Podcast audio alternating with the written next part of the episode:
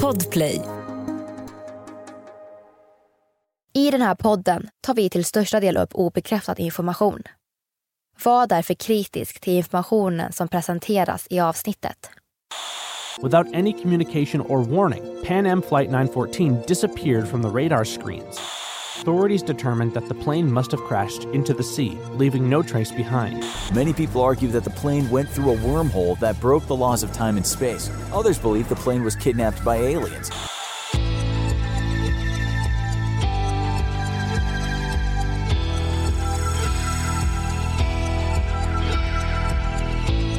Du lyssnar på Konspirationsteorier. En podcast med mig, Vivi. Och mig, Aida. Och det här är en annan sida av historien om Pan Am flyg 914 som försvann i 37 år.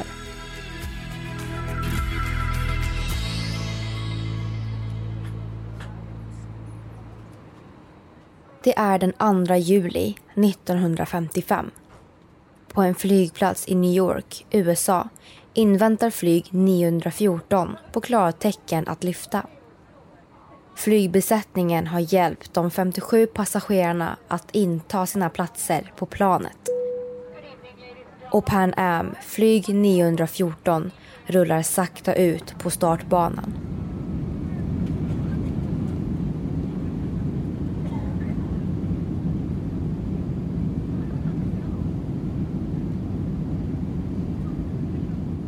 Piloten ökar farten och luften fångas upp under vingarna. Starten går smidigt och flygplanet tar sig smidigt fram i luften. De ska flyga från New York längs USAs östra kust och om ungefär åtta timmar kommer de landa i varma Miami i Florida. Under planet bildar molnen ett vitt täcke över det blå havet. Det är Atlanten.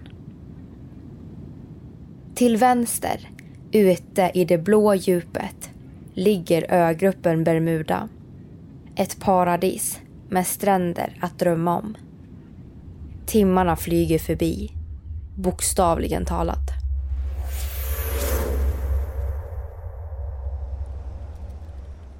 När klockan passerar tio på förmiddagen den 2 juli är flygtrafikledningen i Miami oroliga.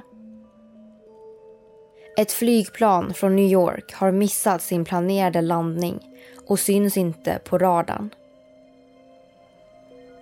Pan Am flyg 914 har försvunnit. Timmarna går och när sökinsatser misslyckas att hitta planet och dess passagerare börjar många tappa hoppet. 37 år senare, den 21 maj 1992, får mysteriet en vändning. Det försvunna flygplanet är nästan bortglömt när trafikledningen i Miami plötsligt upptäcker något underligt. Ett plan begär att få landa på flygplatsen. Personalen tror knappt sina ögon. Det utdaterade flygplanet framför deras ögon är exakt samma plan med samma besättning och passagerare som lämnade New York och försvann för 37 år sedan. Det låter orimligt när de förvirrade passagerarna påstår att de bara har spenderat några timmar ombord. Men det visar sig vara sant för ingen ombord har åldrats en dag sedan 1955. Hur kunde en planerad flygning på omkring åtta timmar ta 37 år? Det ska vi prata om idag när vi ska diskutera en konspirationsteori om det tidsresande flygplanet Pan Am 914.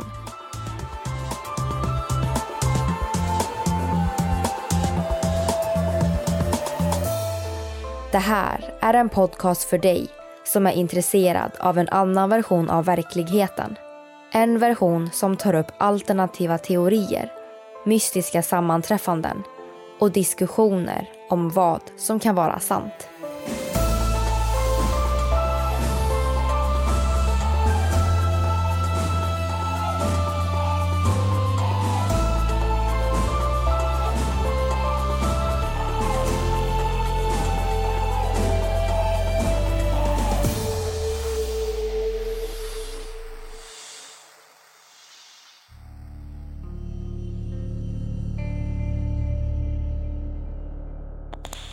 När flyg 914 skulle förbereda för landning inledde piloten en dialog med flygtrafikledaren Juan de la Corte som precis upptäckt planet på flygradarn. Via radion frågade Juan de la Corte om planet kraschat eller misslyckats att kontakta någon. Piloten chockerades av frågorna och svarade nonchalant. Vi är Pan American Airways flyg 914 från New York till Miami med en flygbesättning på fyra personer och 57 passagerare. Vi har en beräknad landning i Miami klockan 9.55 den 1 juli 1955. Flygtrafikledaren tappade hakan. Piloten märkte av den underliga stämningen och undrade. Miamis flygplats visste mycket väl att de snart skulle ankomma. Men planet var inte i närheten av Miami. De var inte ens i USAs luftrum. De befann sig i Caracas i Venezuela i norra Sydamerika. Omkring 1800 kilometer fel. Men destinationen var inte det enda som var konstigt. Genom flygplanets fönster kunde passagerarna se ett främmande landskap. De moderna byggnaderna passade inte in i det 50-tal som de alla så väl kände igen. Det såg ut som framtiden. Via radion berättade Juan de la Corte att det inte var den 2 juli 1955. Dagens datum var 21 maj 1992. Paniken ökade i takt med att marken närmade sig.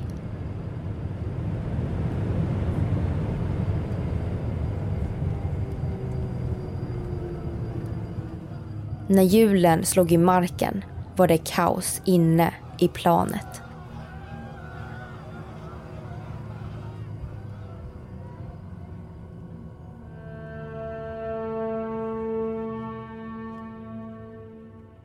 Ett säkerhetsteam kallades till planet för att försöka lugna de rädda och förvirrade människorna.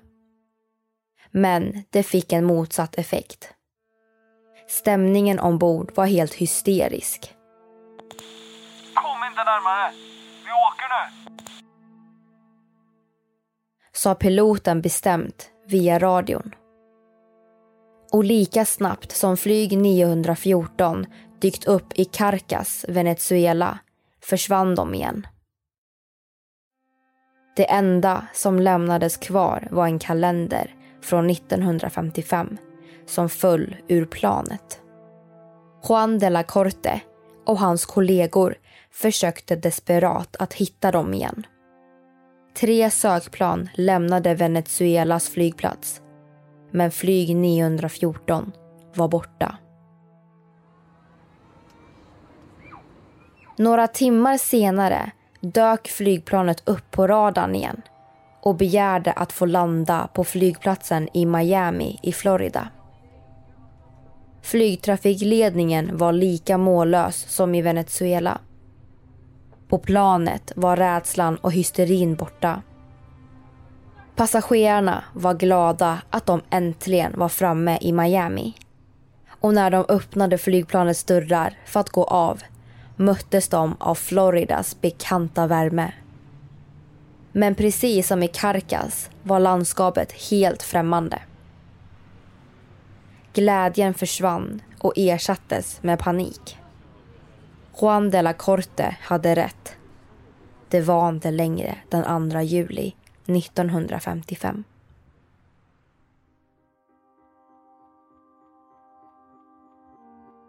Har ni kraschat någonstans? Har ni stannat och fyllt på bränsle? Var har ni varit? På flygplatsen försökte personalen få svar på alla frågor de haft sedan 1955. Besättningen och passagerarna fick veta att deras flyg försvann från radarn kort efter starten i New York den 2 juli 1955. När de inte dök upp på Miamis flygplats skickades sökinsatser ut, men utan resultat. I många år har världen trott att planet var borta för alltid. Man trodde att planet kraschat någonstans i havet men fann aldrig några flygplansdelar eller kroppar. Sedan dess har försvinnandet av flyg 914 varit ett känt mysterium över hela världen. Och nu hade de landat. För besättningen och passagerarna lät historien helt absurd. Var hade deras flyg varit i alla dessa år? Var hade de varit? Hur hade detta hänt utan att de märkte av det? Efter några timmars förhör fick de åka hem och återförenas med sina nära och kära. Men den glädjande överraskningen blev en chock. För alla från planet såg exakt ut som de gjorde år 1955 medan deras familjer var 37 år äldre. Ingen förstod hur det här var möjligt. Men på något sätt hade flyg 914 stannat i tiden. Färden mellan New York och Miami hade tagit några timmar för alla ombord. Men för resten av världen hade det gått 37 år. Men har det här hänt på riktigt? Om den här historien är sann så innebär ju det att vi faktiskt kan färdas genom tidsrymden. Det skulle betyda att tidsresor är möjligt och redan har inträffat här på jorden. Men är tidsresor verkligen möjligt? Vi vet att tid och rum påverkas av rörelse. Och om man rör sig tillräckligt fort kommer tiden att gå långsammare. Men för att resa i tiden behöver man komma så nära ljusets hastighet som möjligt. Alltså så nära 300 000 kilometer i sekunden som möjligt. Det finns alltså forskning som stödjer att tidsresor rent teoretiskt skulle vara möjligt. Men att vi i praktiken inte kan genomföra den. Även om Pan Am flight 914 tog sig fram mellan New York och Miami relativt snabbt år 1955 så var det inte i närheten av ljusets hastighet. Betyder det att berättelsen om det tidsresande flygplanet som spårlöst försvann och dök upp 37 år senare bara är en påhittad historia? Kanske. Men det kan också vara en händelse som bevisar att maskhål inte bara existerar i rymden. Enligt Einsteins allmänna relativitetsteori kan rumtiden vara krökt. Vilket betyder att man kan ta genvägar från en del av universum till ett annat. Och även från en tid till en annan. Genvägen kallas för maskhål. Rent teoretiskt skulle ett maskhål på jorden kunna fungera som en slags portal mellan olika tider, som en slags tidsmaskin. Så frågan är om flyg 914 kanske åkte in i ett maskhål och färdades genom både tid och rum. Från 1955 till 1992. Från närheten av Miami till Venezuela.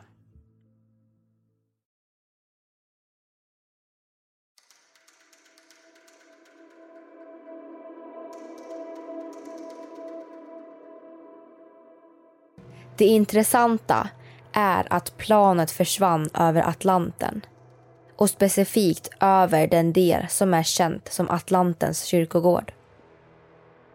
Atlantens kyrkogård var ett farligt, mystiskt vatten där fartyg sjönk och flygplan kraschade utan förklaring.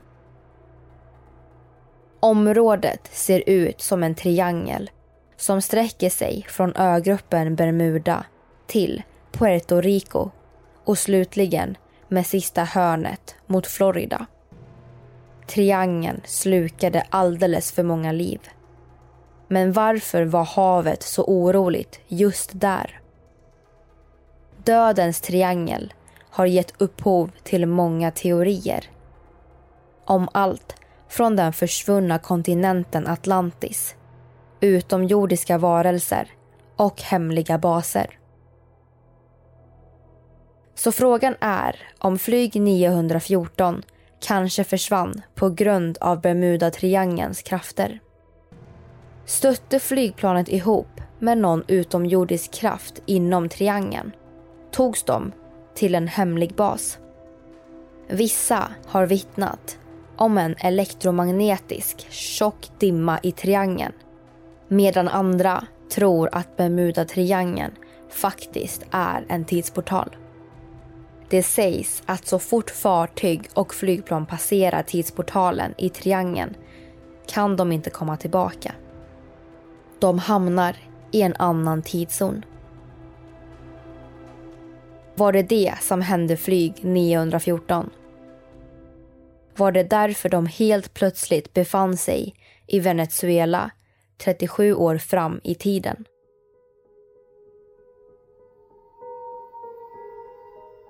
Det var tidningen Weekly World News som publicerade historien om Pan Am flight 914.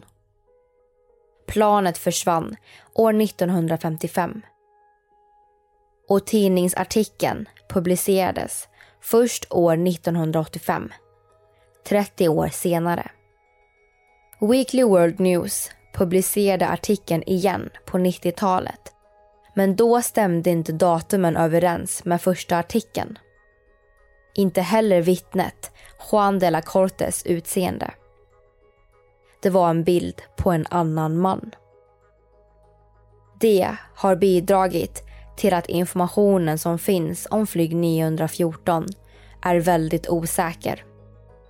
Genom åren har olika kanaler berättat om försvinnandet. Varje gång berättas historien med nya detaljer. Det här avsnittet är inget undantag. Många är överens. En nyhet om ett försvunnet flygplan med över 60 människor borde publiceras direkt. Inte 30 år efter att det hände. Och varför stod det inte om Pan Am 914 i fler tidningar? Denna historia verkade helt enkelt fejkad. Tidningen Weekly World News var inte en trovärdig källa. Det var under den här tiden som USA och Sovjetunionen startade ett kallt krig om världsherradömet. Historien om Pan Am flight 914 var förmodligen ett sätt att tjäna pengar på dåtidens stora rymdintresse. För under den här tiden så suktade alla efter spänning. Människor var trötta på krig och hemligheter och fick upp ögonen för rymden. Ämnen som aliens och tidsresor var superhett.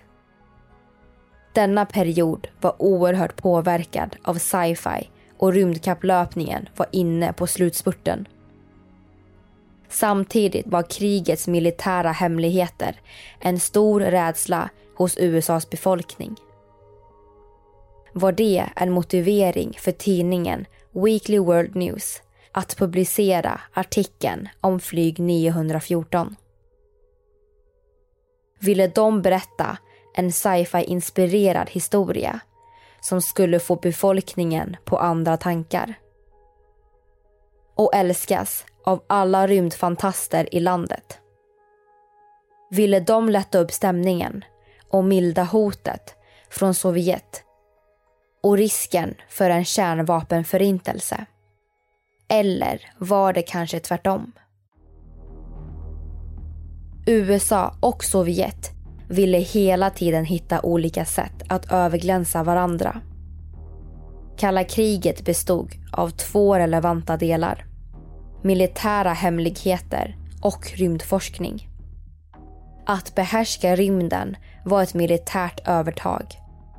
Och därmed var rymdprogrammet oerhört viktigt för både Sovjet och USA.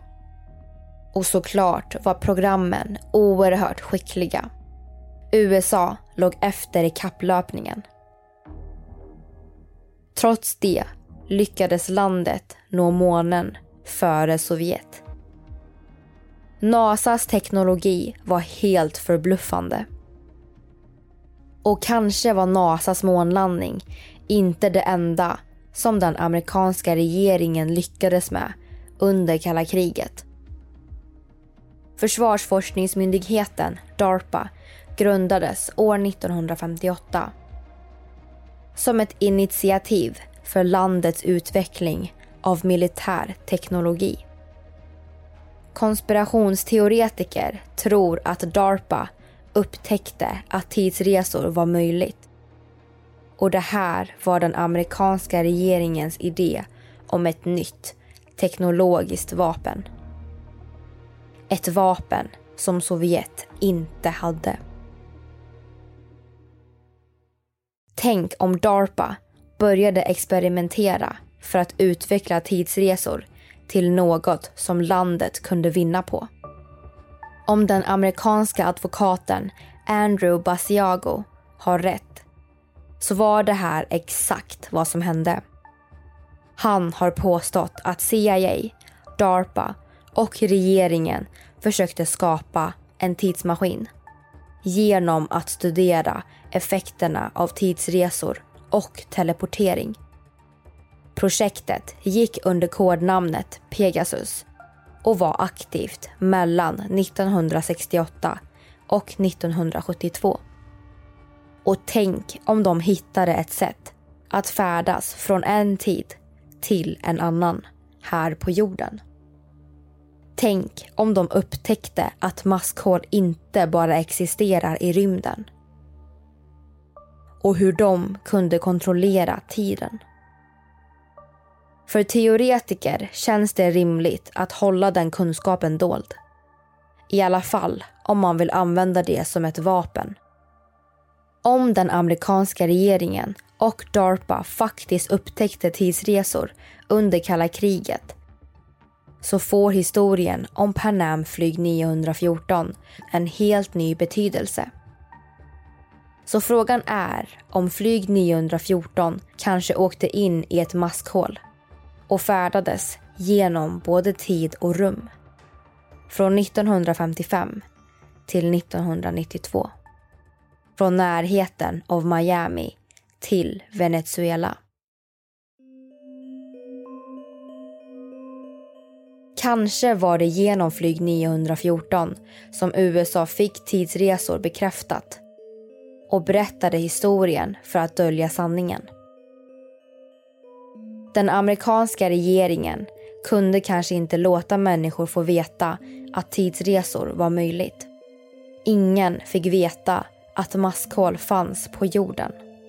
De såg till att radera alla bevis och gjorde allt för att mörklägga upptäckten.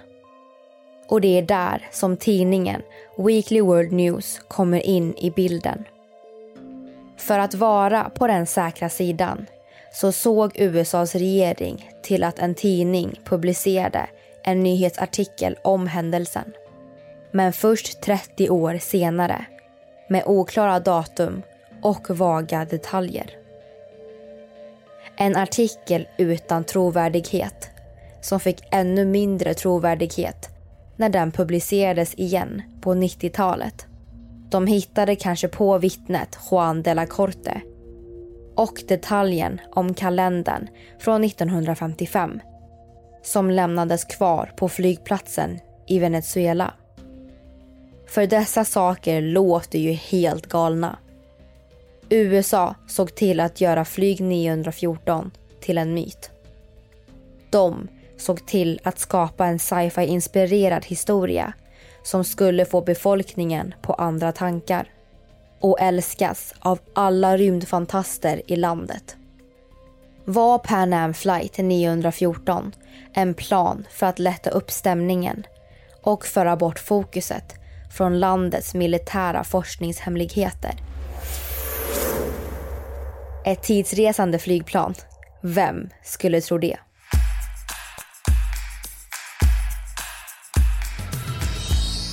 Hej allihopa och välkomna till en ny diskussion. Mitt namn är Vivi.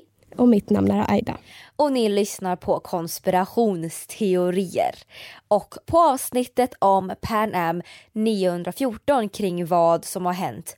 Och svaret är ju då tidsresor. Yes. Det här avsnittet var då ett avsnitt som var önskat av flera lyssnare som har skrivit till oss på Instagram och eh, några av dem är bland annat Emilia och Ebba. Så tack så jättemycket för att ni alla har skrivit. Och vi tycker verkligen att det är jätteroligt att göra avsnitt som ni vill höra. Precis, men låt oss nu hoppa in i det här med tidsresor. Och det första vi tänkte ta upp eh, nu i diskussionen, det är om Nikola Tesla. Och som ni säkert vet så var han en uppfinnare inom elektricitet. Och eh, många tror också att han lyckades uppfinna en tidsmaskin eller någon maskin med eh, tidsresor och teleportering. Så frågan är ju då om hans då maskin användes för att ja, men Panam 914 försvann och dök upp senare. Och det som är väldigt intressant här är ju att teorin säger ju att regeringen faktiskt tog den här maskinen från honom och håller den gömd någonstans. Precis. Och en grej som vi kan prata om när det gäller Tesla och tidsresor och som många faktiskt ser som ett slags bevis för att det här med tidsresor faktiskt finns på riktigt. Det är något som heter Philadelphia-experimentet som vi lite kort kan berätta om. Eh, det är även känt som Project Rainbow. Ja, och nu läser jag lite här från nätet. Experimentet det handlade då om att man ville göra ett fartyg osynligt. Och Mycket talar för att det här är en skröna och att det inte har hänt på riktigt. Men syftet var att man ville förena elektromagnetism med gravitation och eh, på så sätt skapa en slags osynlighetsmantel. Så frågan är ju då om de eh, faktiskt lyckades med det här testet eh, och Philadelphia-experimentet. Och att det då användes sen man testade det igen eh, med Pan Am 914. Och man visste ju då att det funkade och testet lyckades igen. Och då ville man ju då dölja det och det fick inte komma ut och därmed så har det inte hänt något mer. Hänger ja. du med på vad jag menar? Mm. Och eh, sen så finns det rykten också att strax efter Teslas död så konfiskerade FBI hela hans forskningsarkiv, eller så här, allt han ägde. Och eh, det finns flera rykten som cirkulerar där man pratar om att hans död inte var liksom, ja men han dog av ålder eller så utan han hade faktiskt varnats för att om inte han slutar så kommer något dåligt att hända av Einstein. Vadå dåligt av Einstein? Okej, okay, men grejen är så här att Einstein och han hade ett argument och eh, Einstein beordrade honom att avstå från att experimentera på människor med teleportering och till slut så eh, tystades han ner på ett... Mm. Ja, man vet ju inte riktigt. Nej, precis. Enligt konspirationsteorier. Det här är ju då inte bekräftat så att säga. Nej. Om det var så så skulle det också innebära att Andrew Basiago som eh, påstod att han också var med i ett projekt under kodnamnet Pegasus. För där experimenterade de också då med tidsresor och teleportering på barn mellan ja, 60 till 68 till 72 var det. Så det skulle ju kunna vara ett bevis att han inte ljög, att det faktiskt har hänt. Mm, mm, så kan det absolut vara. Jag skulle ju älska om den här teorin var sann för att det här med tidsresor är ju så roligt. Varför inte liksom? Men eh, jag tror tyvärr inte på den. Nej. Nej, alltså jag, precis som dig, jag, jag vill tro på det för att det är så spännande. Men eh, jag är också öppen såklart Det vet ni alla vid det här laget. För att eh, det finns så himla mycket som vi inte vet. Och eh, det här, alltså vrider man på den här historien så tycker jag att den får mer trovärdighet om man blandar in att så här, ja, regeringen kanske skrev ut den här historien som en fiktionsberättelse till folket för att göra så att den fick mindre trovärdighet. och så här, äh, De kanske lyckades med alla deras experiment och äh, kanske det är sant. Jag vet inte. Ja, nej, det här är väldigt intressant. Nikola Tesla kanske har skapat en tidsmaskin eller inte. Regeringen kanske har den eller inte. Nikola Tesla kanske dog av, ja, naturliga skäl. Eller så kanske han blev nedtystad. Det vet vi inte. Så... Precis. Vad tror ni lyssnare? Ni kan väl skriva in eh, till oss med eh, massa, massa teorier. Och det gör ni ju lättast i vår eftersnacksgrupp Konspirationsteorier eftersnack. Och jag vill bara tillägga att den officiella förklaringen är ju då att Nikola Tesla dog av en Ja, men det är inte lika roligt.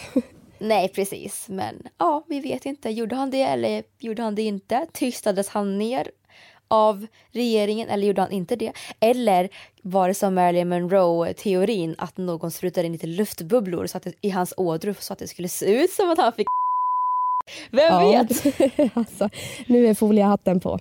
Precis, nu avslutar vi det här avsnittet. Ja, och nästa vecka så har vi en veckas uppehåll och sen är vi tillbaka med en till säsong. Så att det blir massa fler konspirationsteorier under hela hösten. Exakt. Så vi hörs då! Det gör vi. Hej då! Hej då!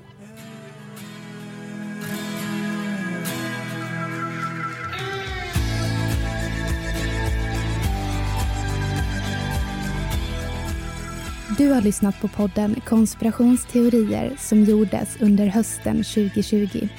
Vi som har gjort programmet heter Vivian Lee och Aida Engvall tillsammans med redigerare Jenny Olli.